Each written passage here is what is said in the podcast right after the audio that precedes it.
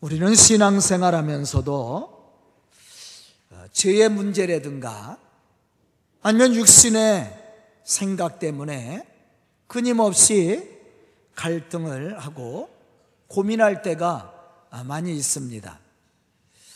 우리 성도들은 저를 볼 때 목사님의 가정은 고민거리가 없을 거라고 이야기합니다. 그러나 고민거리가 왜 없겠습니까? 매일매일 고민거리죠. 염려가 왜 없겠습니까? 매일매일 염려할 일입니다. 왜냐하면 제 자녀들이 많아요. 여기 계신 분들이 다 영적으로 제 자녀들이죠. 어? 사건, 사고가 하루에도 몇 번씩 일어납니다. 갈등하고 염려하고 걱정거리가 많습니다.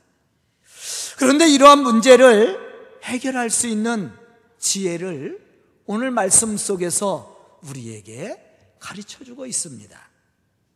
바울사들은 이렇게 고백하고 있습니다. 우리가 하나님의 자녀로서 행할 수 있는 것은 성령이 우리 속에 내주하시고 우리를 주장하여 주시기 때문이다. 그러므로 참된 신앙 생활이라고 하는 것은 어떤 이론이나 자기 주장의 세계가 아니라 성령의 역사하심을 통해서 얻어지는 체험적인 신앙이라고 할 수가 있는 것이죠. 그래서 바울은 본문 9절로부터 10절에서 이렇게 말하고 있습니다.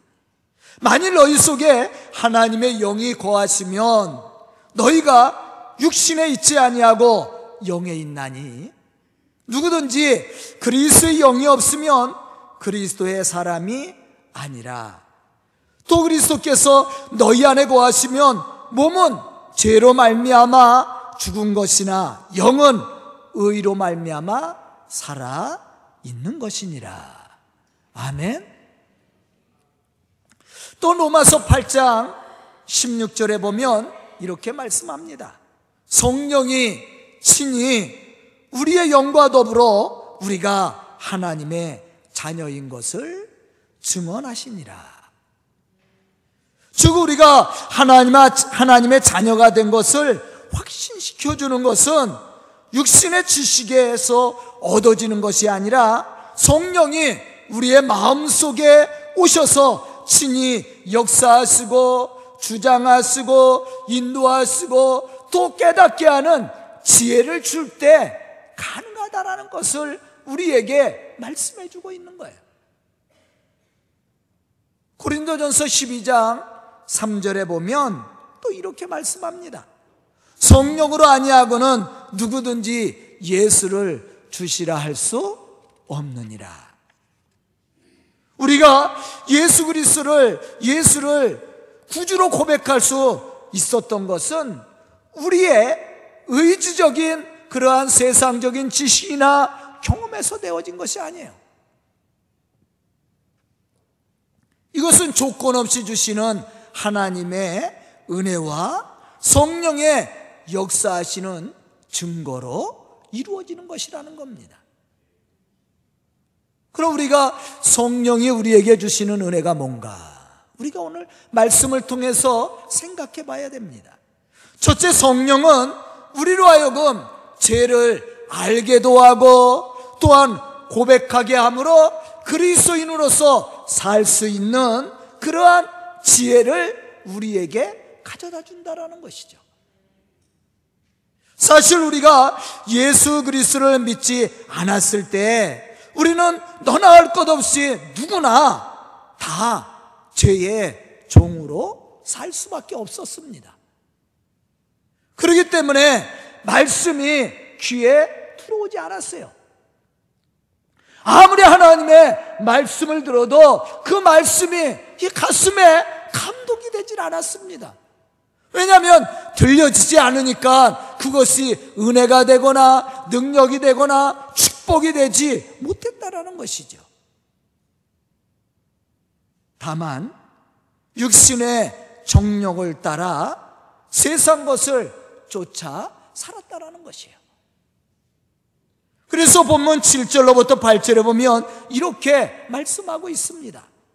육신의 생각은 하나님과 원수가 되나니 이는 하나님의 법에 굴복하지 아니할 뿐만 아니라 할 수도 없습니다. 육신에 있는 자들은 하나님을 기쁘시게 할 수 없느니라. 그런데 우리가 어떻게 우리 속에 있는 죄를 알게 되고 그 죄를 고백함으로 하나님 앞에 나갈 수 있게 되었습니까?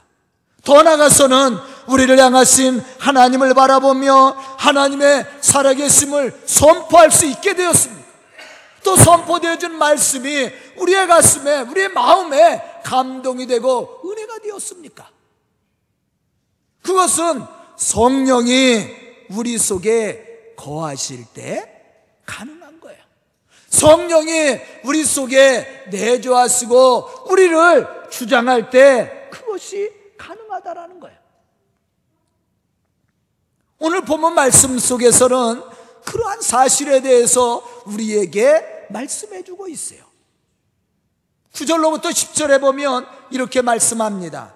만일 너희 속에 하나님의 영이 거하시면 너희가 육신에 있지 아니하고 영에 있나니 누구든지 그리스의 영이 없으면 그리스도의 사람이 아니라 또 그리스도께서 너희 안에 계시면 몸은 죄로 말미암아 죽은 것이나 영은 의로 말미암아 살리라.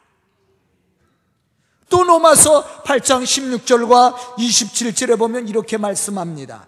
성령이 친히 우리의 영과 더불어 우리가 하나님의 자녀인 것을 증언하시나니 마음을 살피시는 이가 성령의 생각을 하시나니 이는 성령이 하나님의 뜻대로 성도를 위하여 강구하심이니라.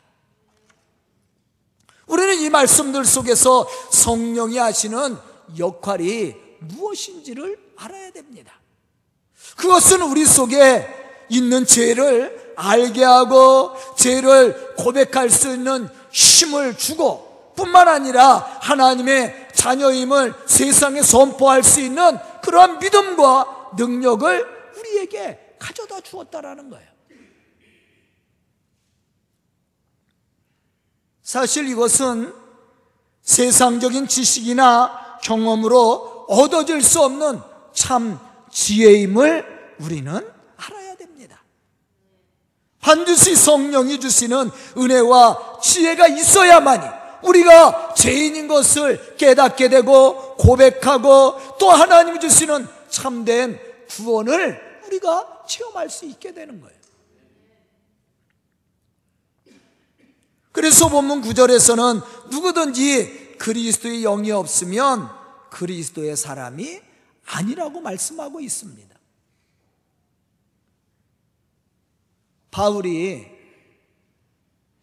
지식이 없어서 율법을 알지 못해서 그가 스스로 죄인인 것을 깨닫지 못했습니까? 그렇지 않아요.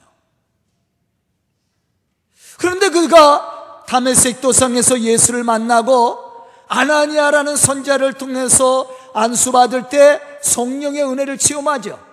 그리고 눈을 앞을 보게 되고 또 영적인 눈이 열려서 하나님의 살아계심을 체험하게 됩니다. 그리고 나서 바울이 고백한 것이 뭡니까? 자신을 죄인 중에 괴수라고 얘기합니다. 더 나아가서는 십자가만을 자랑하겠다고 얘기합니다. 또 내가 육신을 가지고 사는 이유에 대해서 고백할 때 나를 위해서 십자가에 죽으신 그 예수 그리스도 예수 그리스도를 믿는 믿음 안에서 살겠다라고 그가 결단을 내립니다. 이러한 고백을 할 수 있었던 것이 뭡니까?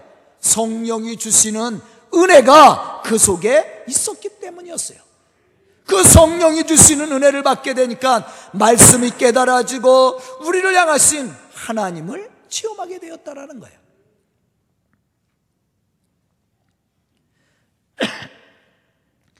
그가 성령을 받기 전에 율법에 대해서 뭐라고 얘기합니까?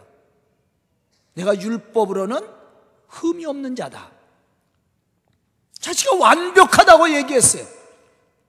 부족함이 없다라고 얘기했습니다. 그런데 그러한 바울이 성령을 받고 난 이후에는 뭐라고 얘기합니까? 죄인 중에 괴수라고 얘기해요. 십자가를 무시하고 십자가를 멸시했던 그 사람이 십자가만을 자랑하겠다고 얘기합니다. 이게 변화예요. 성령의 은혜를 통해서 그의 생각이 변화되고 또그 마음의 모습이 달라졌다라는 거예요. 그것을 알게 하신 분이 누굽니까? 성령이에요.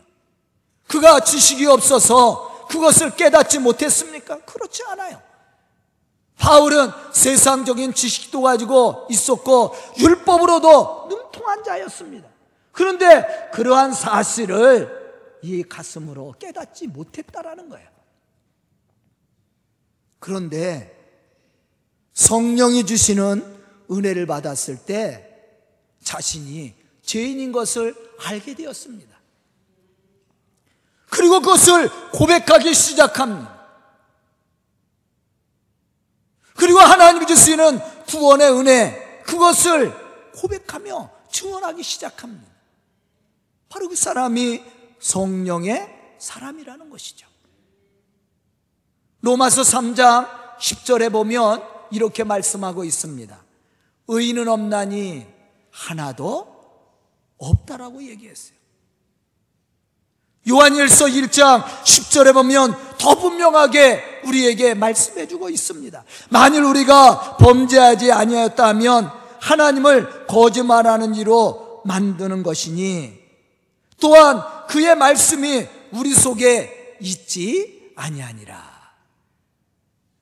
요한복음 8장 34절로부터 35절에 보면 또 이렇게 말씀합니다. 죄를 범하는 자마다 죄의 종이라 종은 영원히 집에 거하지 못하되 아들은 영원히 거하느니라. 다시 말하면 성령의 인도하심을 받지 않고 육신의 생각인 죄의 종이 되어 살아가는 사람은 영원히 하나님의 자녀가 될 수 없음을 우리에게 말씀해 주고 있습니다. 이러한 사람은 영광의 집, 천국에 들어갈 수 없음도 우리에게 가르쳐 주고 있어요. 그러나 우리로 하여금 이러한 죄를 깨닫게 하고 고백하게 하시는 그분이 있어요. 그분이 바로 성령이라는 거예요. 성령은 연약한 우리들로 하여금 하나님의 말씀을 깨닫게도 하고 죄를 책망하는 그런 성령의 역사하심을 통해 죄를 회개케도 하고 뿐만 아니라 그리스도인으로서 온전히 살아갈 수 있는 그러한 지혜와 능력도 우리에게 허락해 주신다라는 거예요. 이게 성령이 주시는 은혜고 감동이에요. 저는 오늘 이 귀하고 복된 절기를 통해서 말씀을 듣는 우리 성도들이 바로 이러한 성령 충만한 은혜가 있어서 죄의 모습을 버리고 그래서 예수 안에서 믿음의 온전한 삶을 통해 하나님의 거룩한 이 복음의 역사를 감당해 나가는 그런 믿음의 성도들이 다 될 수 있기를 주의 이름으로 축원합니다. 두 번째 성령은 우리로 하여금 거듭난 삶을 살 수 있는 은혜를 베풀어 주십니다. 요한복음 3장 3절에 보면 예수님은 밤중에 찾아온 니고데모를 향해서 이렇게 말씀을 하셨어요. 진실로 진실로 내게 이르노니 사람이 거듭나지 아니하면 하나님 나라를 볼 수 없느니라. 이때 니고데모는 이 말씀을 듣고 이상하게 여겼어요. 왜냐하면 거듭난다라는 말은 다시 태어난다라는 말이에요. 그래서 그는 예수님을 향해서 이렇게 질문을 합니다. 사람이 늙으면 어떻게 날 수 있사옵나이까? 두 번째 모태에 들어갔다가 날 수 있습니까? 라고 질문을 했다라는 거예요. 바로 이것이 육신에 속한 사람이고 육신의 생각을 가지고 사는 사람이야. 그 이상의 것을 볼 수 없다라는 것이죠. 그래서 니고데모는 내가 다시 모태에 들어가서 어떻게 알 수 있습니까? 내 나이가 얼, 얼만데. 그러한 니고데모를 향해서 예수님이 말씀을 하십니다. 사람이 물과 성령으로 나지 아니하면 하나님 나라에 들어갈 수 없느니라. 여기서 거듭난다라는 말은 제된 자아가 죽고 하나님의 능력 곧 성령으로 새롭게 태어난다라는 뜻이에요. 회복입니다. 하나님이 당신의 형상대로 우리를 창조하셨어요. 그 하나님의 형상을 우리가 죄로 인해서 잃어버렸습니다. 그 회복을 얘기하는 거예요. 성령의 은혜가 없이는 이러한 회복의 역사가 거듭남의 역사가 일어날 수가 없는 겁니다. 그래서 니고데모가 율법을 몰라서가 아니에요. 니고, 데모는 바리새인 아니에요. 율법에 능통한 자입니다. 공예원 아닙니까? 율법을 몰라서 이런 질문을 했겠습니까? 아니죠. 육신에 속하여 있었기 때문에 육신의 생각을 가지고 있었기 때문에 그러한 하나님의 진리의 말씀을 깨닫지 못했던 거예요.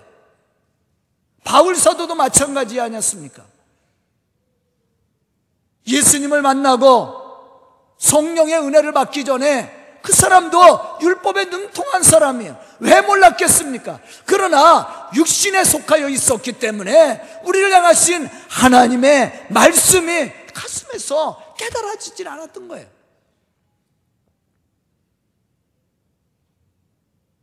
그런데 성령의 은혜를 받고 나니까 그것이 어떻게 됐어요? 깨달아졌죠. 그래서 알게 됐습니다. 그때서야 비로소 자기의 모습을 보게 되는 거예요. 이게 성령의 사람입니다. 그럼 왜 우리가 성령으로 거듭나야 됩니까? 이유는 제가 이미 말씀했어요. 우리가 거듭나지 않으면 하나님에 대해서 무지하기 때문이고 영적인 일에 무관심한 인간이 될 수밖에 없는 거예요. 이러한 사람은 하나님의 은혜 속에 살 수 없고 하나님이 주시는 능력 속에 살 수 없는 겁니다. 고린도전서 1장 18절에 보면 이렇게 말씀하고 있지요. 십자가의 도가 멸망하는 자들에게는 미련한 것이요. 구원받은 우리에게는 하나님의 능력이 됨이라. 아멘. 왜 멸망하는 자들에게는 십자가가 미련하게 보일 수밖에 없습니까? 당연한 거야. 육신의 생각을 가지고 살기 때문에. 세상적인 지식과 이성으로 판단하려고 하기 때문에 그렇습니다. 육신의 생각과 이성적인 판단으로 십자가의 사건이 이해가 돼요? 이해가 되질 않아요. 그건 있을 수 없는 사건입니다. 그리고 십자가는 흉악범이 사형당하는 사형 형틀입니다. 더 이상의 것이 아니에요. 그렇기 때문에 미련하게 볼 수밖에 없는 겁니다. 바울이 바울 되기 전에 예수 믿는 사람을 핍박한 이유도 거기에 있었습니다. 그런데 성령을 통해서 십자가의 사건이 무엇인지 알게 되었을 때 그것이 그에게 능력이 되었다라는 거예요. 왜? 십자가의 사건을 통해서 제사함의 은총을 받고 우리가 죄에서 구원함을 얻었지 않았습니까? 그것을 깨닫게 된 거예요. 그래서 바울은 내가 십자가만을 자랑하겠다고 고백하고 있었던 겁니다. 더 나가서는 내가 육체 가운데 사는 것은 오직 나를 위해서 십자가에 죽으신 바로 그 예수 그리스도를 믿는 믿음 안에서 살겠다라고 결단을 내리는 겁니다. 왜 그렇습니까? 성령을 통해서 우리를 위해서 십자가에 죽으신 예수 그리스도가 깨달아졌기 때문이었습니다. 예수님의 제자들도 마찬가지지요. 예수님의 제자들이 말씀을 몰라서 주의 복음의 사역을 감당하지 못했습니까? 그렇지 않아요. 예수님을 통해 3년 동안 말씀을 들었습니다. 거듭남에 대해서도 여러 번 들었습니다. 많은 기적과 표적을 보았습니다. 그럼에도 불구하고 그들은 그 말씀을 깨닫지 못했다라는 거예요. 그러니까 서로 미워하고 시기하고 다투고 이런 일들이 벌어지는 거예요. 감사가 없죠. 그런데 오늘 이 오순절날 그들이 성령의 은혜를 체험하고 나서의 삶이 어떻게 됐습니까? 이 변화의 삶이에요. 그런 변화가 어떻게 일어났습니까? 말씀이 깨달아졌다라는 거예요. 평상시 깨달아졌지 깨달을 수 없었던 그 말씀 예수님 수없이 강조하시고 수없이 말씀했으나 그것이 마음에 감동이 되질 않았어요. 알 거는 같은데 마음에 감동이 없었습니다. 그런데 그 예수님의 말씀이 이제 머리로도 깨달아지고 가슴으로도 느껴지기 시작했습니다. 그때서야 비로소 사도들이 사도로서 그 사명을 감당하기 시작하죠. 거듭남의 삶이에요. 변화된 삶을 삽니다. 예전에는 내 육신의 정욕과 욕심을 따라 살았던 사람이에요. 자기가 좋은 자리에 앉으려고 옆 사람을 미워하고 시기하고 저주했던 사람들입니다. 그런데 그들이 성령의 은혜를 받고 나서는 옆 사람을 이해하기 시작합니다. 그들을 섬격이 주기 시작합니다. 아예 자기의 것을 팔아서 가난한 자들에게 나눠주기 시작합니다. 핍박이 두려웠던 사람들이 핍박을 두려워하지 않고 담대히 예수가 그리스도인 것을 기쁨으로 전하기 시작합니다. 바로 그게 변화예요. 성령 안에 있는 사람이죠.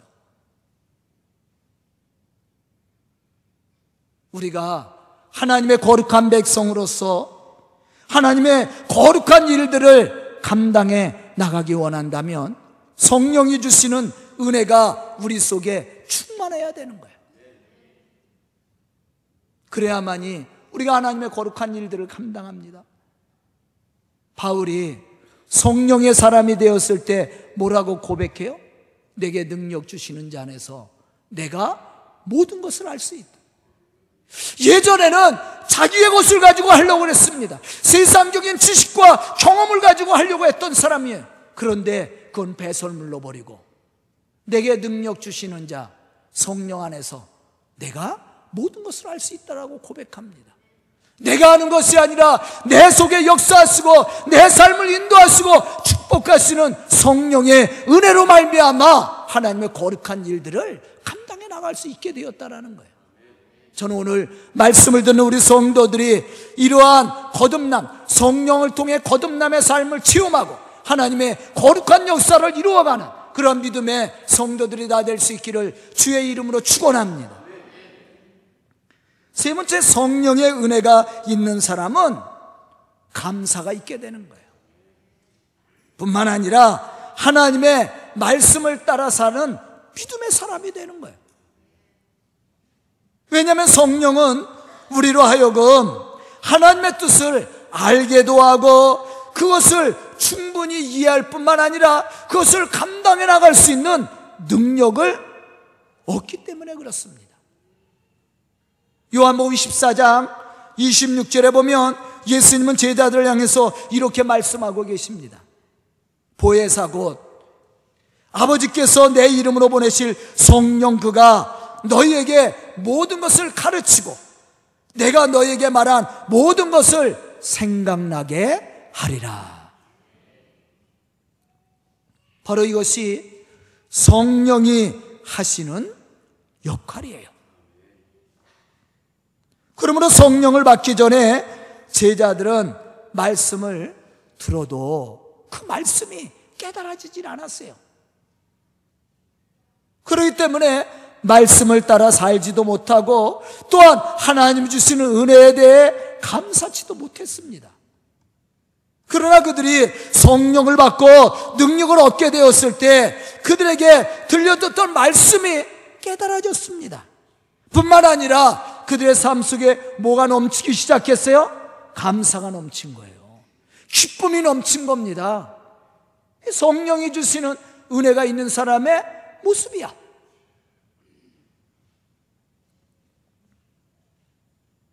더욱 분명한 것은 그들이 성령이 말하게 하심을 따라 담대히 복음을 전하는 전도자로서의 사명을 감당할 수 있었다라는 것입니다.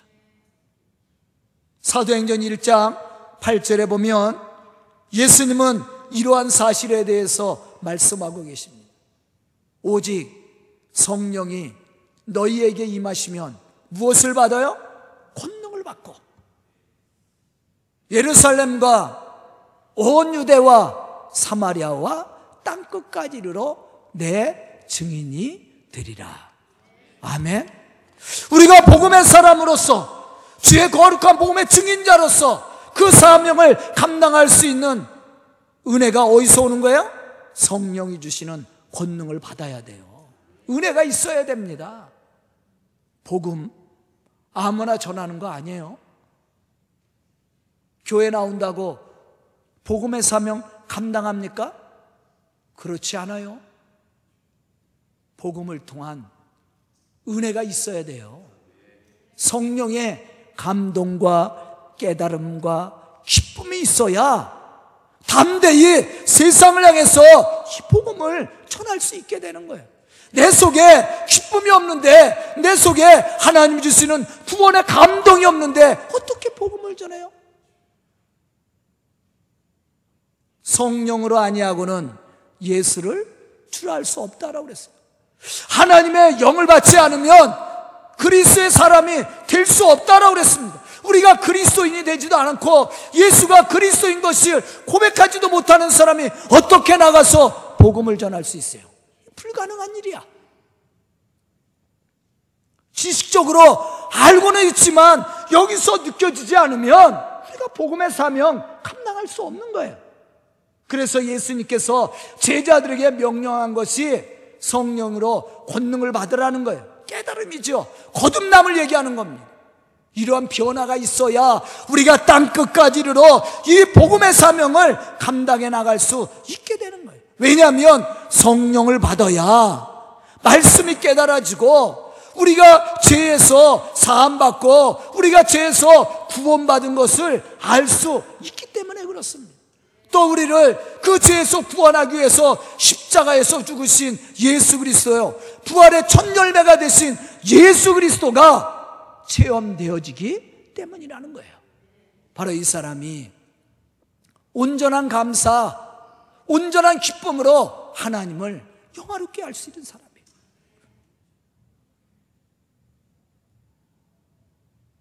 저는 오늘 말씀을 듣는 우리 성도들, 오늘 성령 강림절입니다.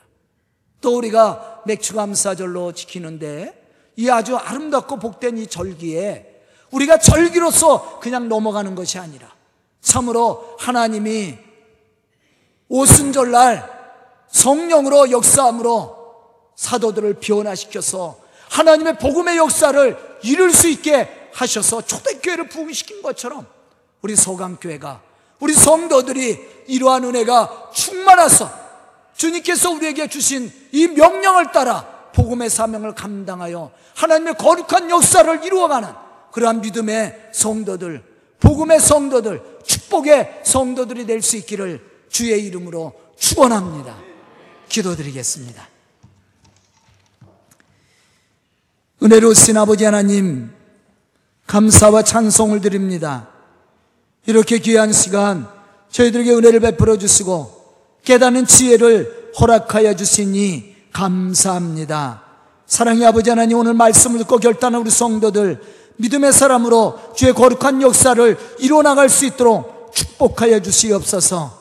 그래야 주의 놀라운 역사를 이루며 또한 아버지 하나님 성령 충만한 은혜의 사람으로 주의 복음의 역사를 이룰 뿐만 아니라 하나님이 약속하신 그 은혜와 축복을 받고 누리는 믿음의 사람들, 축복의 사람들이 되게 하여 주시옵소서 예수님의 이름 받들어 축복하며 기도드리옵나이다. 아멘.